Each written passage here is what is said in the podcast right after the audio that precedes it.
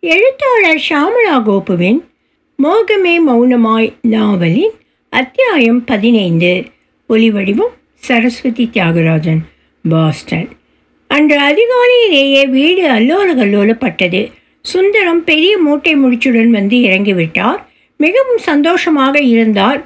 ஒரே ஆறு வாரம்தான் தூங்கி எழுந்து வந்து மீராவை ஓடிப்போய் இறுக்கி கழுத்துடன் கட்டி கொண்டார் என் பார்த்து பார்த்துவிட்டு போன முகூர்த்தம்.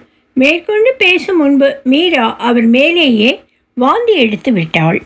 பின்னே புது சென்ட் மணமா? ரயில் பிரயாணத்துக்கே உரிய எரிந்த கரிவாசமா?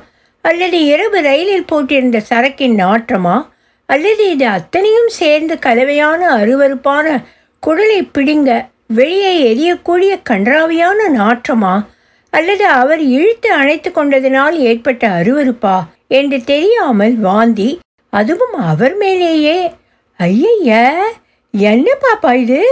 பதைய விழாய் அமிர்தம் அவர் சட்டையை கழட்ட சொன்னால் மேலே போய் உடுப்பை மாட்டிக்கொண்டு வாங்க.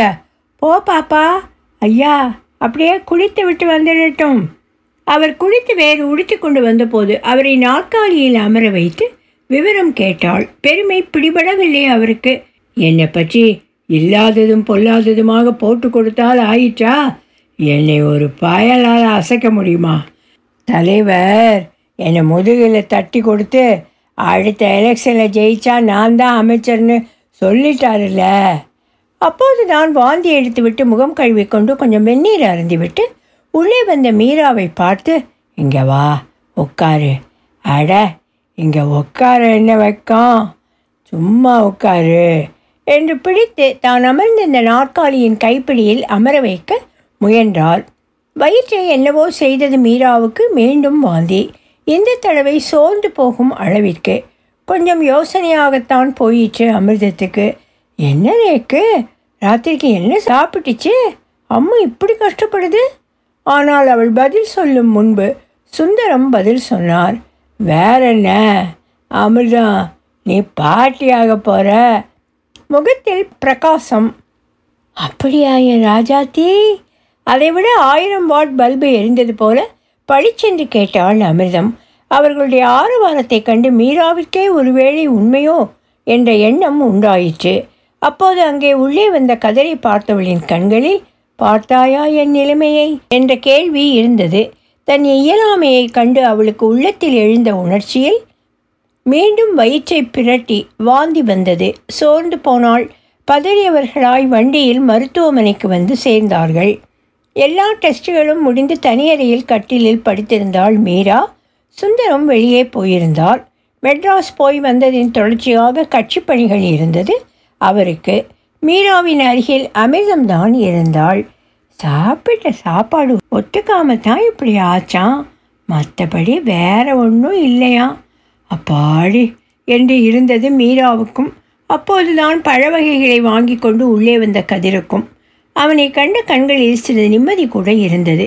பயப்படாதே நான் இங்கே இருக்கிறேன் என்று ஆறுதலாக கஞ்சாடை செய்துவிட்டு வெளியே போனான் கதிர். அவன் தந்த ஆறுதலில் கண்களை மூடிக்கொண்டாள். சே வயிற்றில் ஏதாவது புழு பூச்சி வச்சுதுன்னா அந்த ஆள் இழுப்பு கைத்தை அவுத்தினாலும் உன் கழுத்தில் கட்ட வச்சிட மாட்டேன். டாக்டரை அழைத்தார் என்று வந்து சொல்லவே அமிர்தம் எழுந்து வெளியே போனாள்.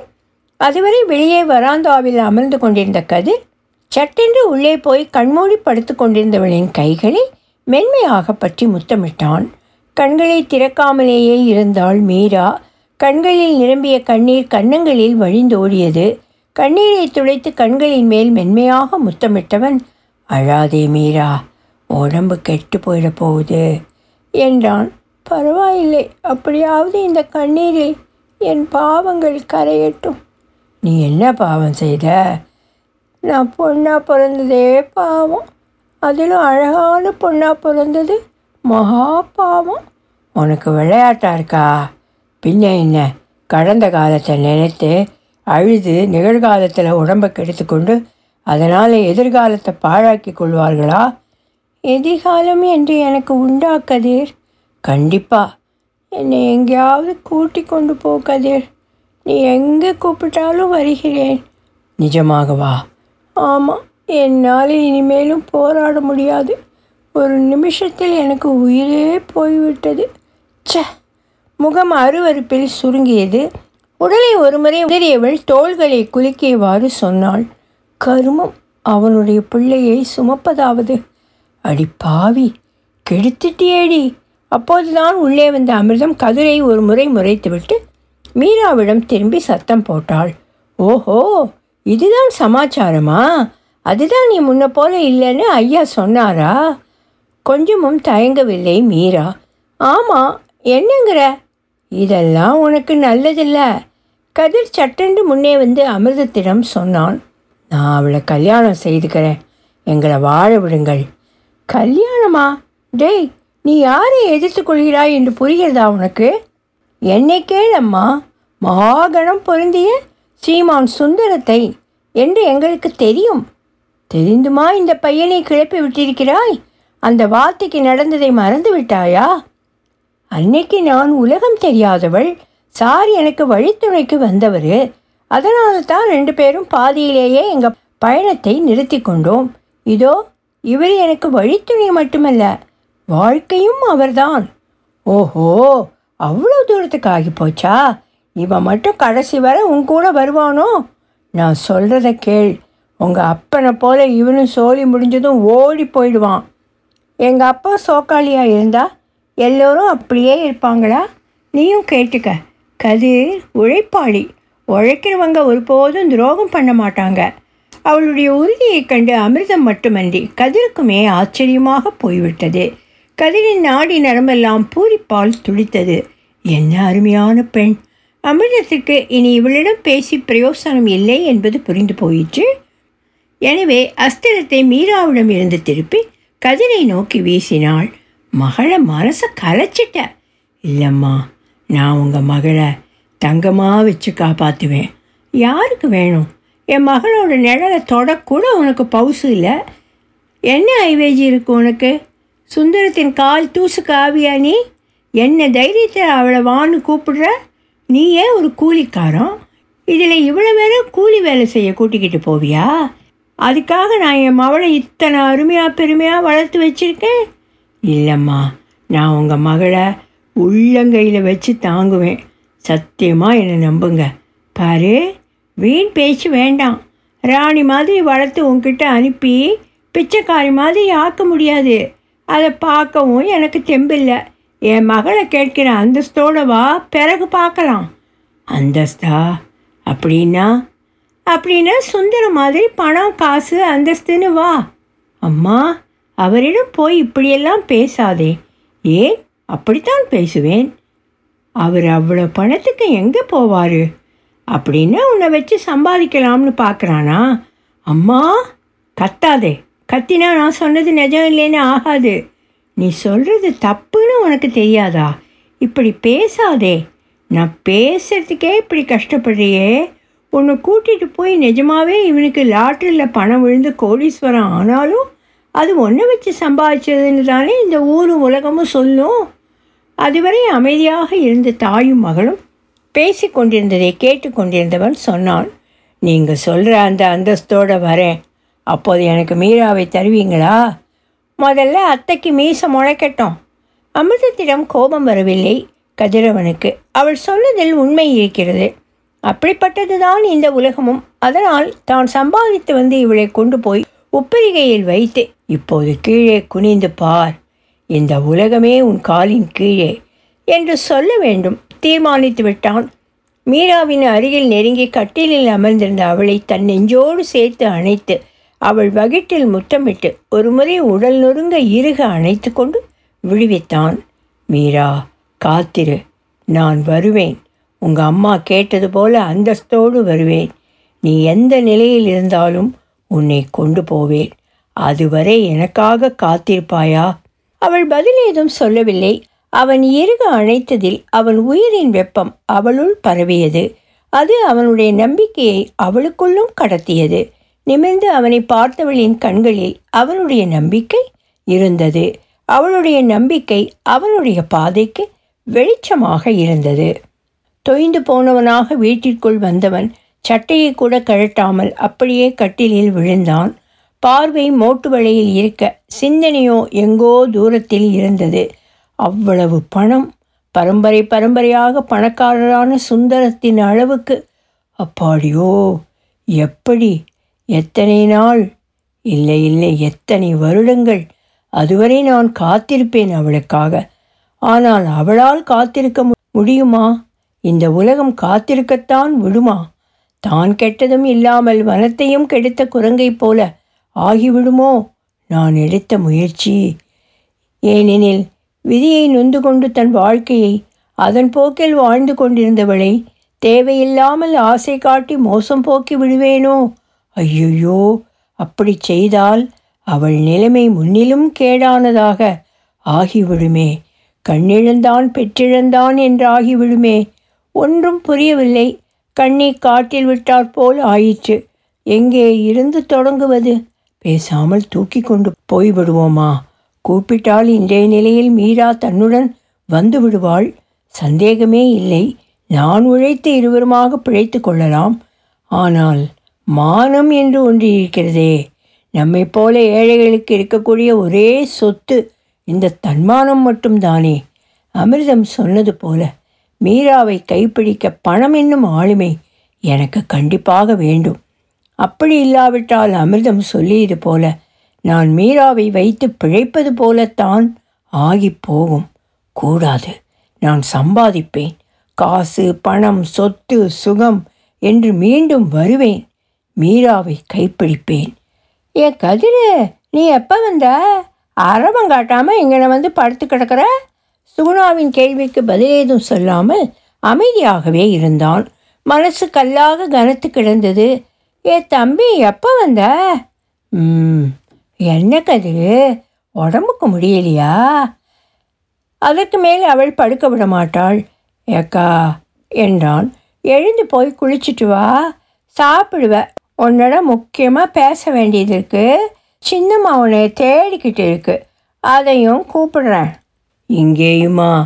மனசுக்குள் சின்னதாக ஒரு அலுப்பு மூளை அதே அலுப்புடன் அவள் சொன்னது போல எல்லா வேலைகளையும் முடித்து கொண்டு வந்து அமர்ந்தபோது சின்னம்மா தான் பேச்சை தொடங்கினாள். தம்பி இந்த தை மாதம் உனக்கும் துர்காவுக்கும் கல்யாணம் கட்டிடணும்.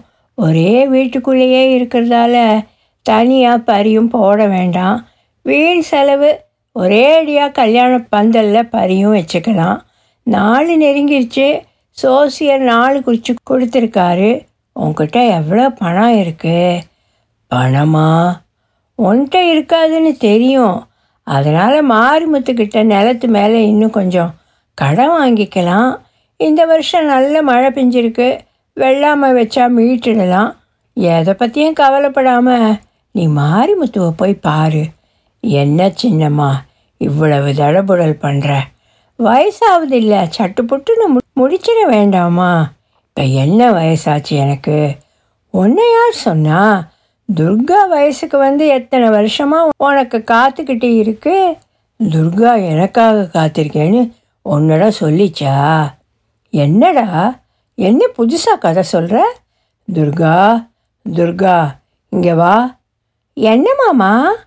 காதில் விழுந்துதா? உனக்கும் எனக்கும் கல்யாணமா? சரியா? அவள் பதில் சொல்லவில்லை. அங்கே இருந்த தாயையும் அம்மாச்சியையும் திரு திருவென்று பார்த்து கொண்டிருந்தாள். அவள் பாவனையைக் கண்டு சுகுணாவுக்கு உடல் பதற கோபம் முட்டியது. ஏ வாயை திறந்து சரின்னு சொல்ல. வாயில் குழக்கட்டையா வச்சிருக்க துர்கா வாயை திறந்து சொல்லு. கதிரை கல்யாணம் பண்ணிக்கணும் என்று உங்கள் அப்பா சொல்லிட்டு தான் போனான்.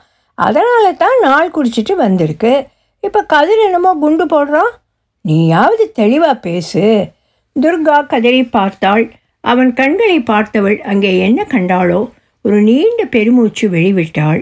இந்த நிமிஷம் தன் வாழ்வின் மிக முக்கியமான தருணம் என்பதை புரிந்தவளாக இந்த தருணத்தை நழுவ விடக்கூடாது என்ற தீர்மானத்தில் மனதை திடப்படுத்தி கொண்டு சொன்னாள். இல்லை அம்மாச்சி நான் மாமாவை கல்யாணம் பண்ணிக்கிட முடியாது. உன் மனம் என்னவென்று என்னை அல்லாமல் வேறு யார் அறிவார்? மனதிற்குள் சிரித்து கொண்டான் கதிர். ரௌதரமாகி போனது சூனாதான். அவள் இதை எதிர்பார்க்கவில்லை.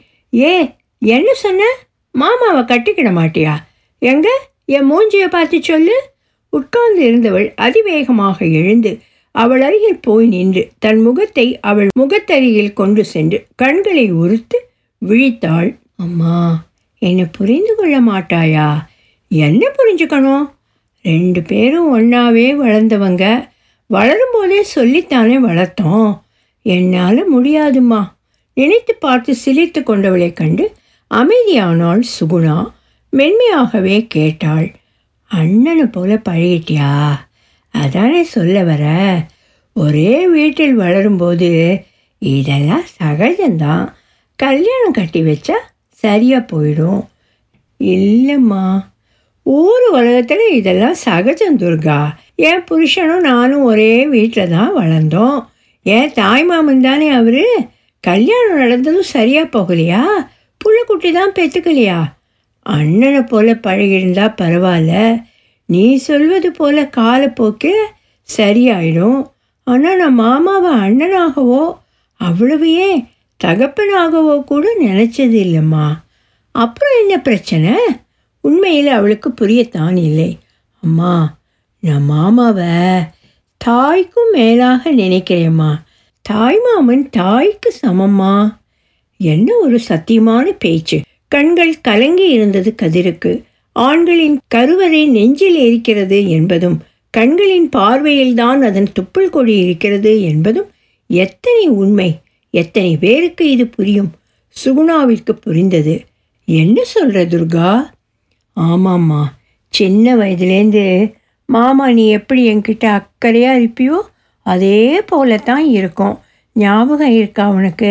நான் மேலுக்கு முடியாமல் போய் படுத்து கிடந்தா ராவெல்லாம் உன்னை தூங்க சொல்லிட்டு அதுதான் என் தலைமாட்டில் உட்காந்துருக்கோம் அவள் ஒரு கோடு தான் காட்டினாள். உண்மைதான் கங்காரு தன் குட்டியை வயிற்றில் சுமந்து அலைவதைப் போலத்தான் எந்நேரமும் துர்காவை தன்னுடன் கூட்டிக் கொண்டு திரிவான் கதிரவன். அலமலந்து போய் அமர்ந்தாள் சுகுணா. இந்த தை மாதம் உனக்கு கல்யாணத்தை பண்ணிவிடலாம்னு இருந்தேனே. இன்னும் எத்தனை நாளைக்கு தான் உனக்கு கண்ணாலம் கட்டாமல் வச்சுக்கிறது? ஏனக்கா தை மாதம் கல்யாணத்தை முடிச்சிடலாம். மாப்பிள்ளைக்கு எங்கே போகிறதா கையில் வெண்ணெயை வச்சுக்கிட்டு யாராவது நெய்யுக்கு அலைவாங்களா? என்னடா சொல்கிற தம்பி?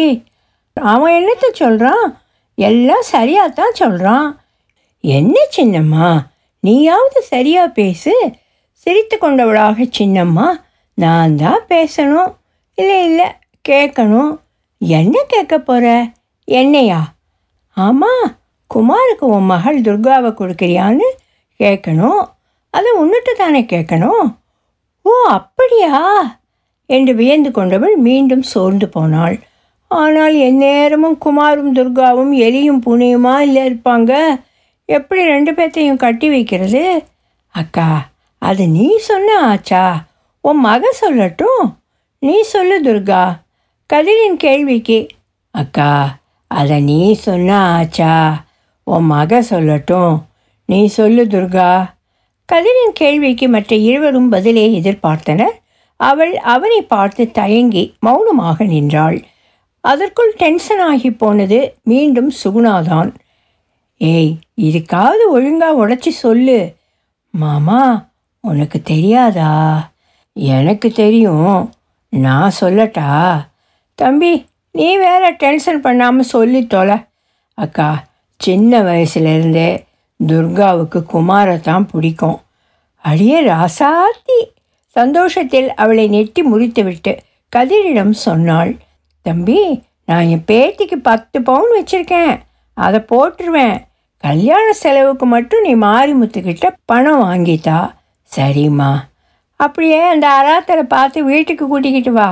ஏதோ நான் கும்பிட்ற சாமி தான் அவனுக்கு நல்ல புத்தியை கொடுக்கணும். அக்கா நான் போய் குமாரை பார்த்து கூட்டிட்டு அப்படியே மாரிமுத்துவையும் பார்த்துட்டு வாரேன். சொல்லிவிட்டு போனவன் தான் நீடாமங்கலம் சோசியர் சொன்ன ஒரு பகுதி நடந்தது என்றால் பின்பகுதியும் நடந்துதானே தீரும். விதி யாரை விட்டது? மோகமே மௌனமாய் நாவல் தொடரும். ஒலிவடிவம் சரஸ்வதி தியாகராஜன் பாஸ்டன்.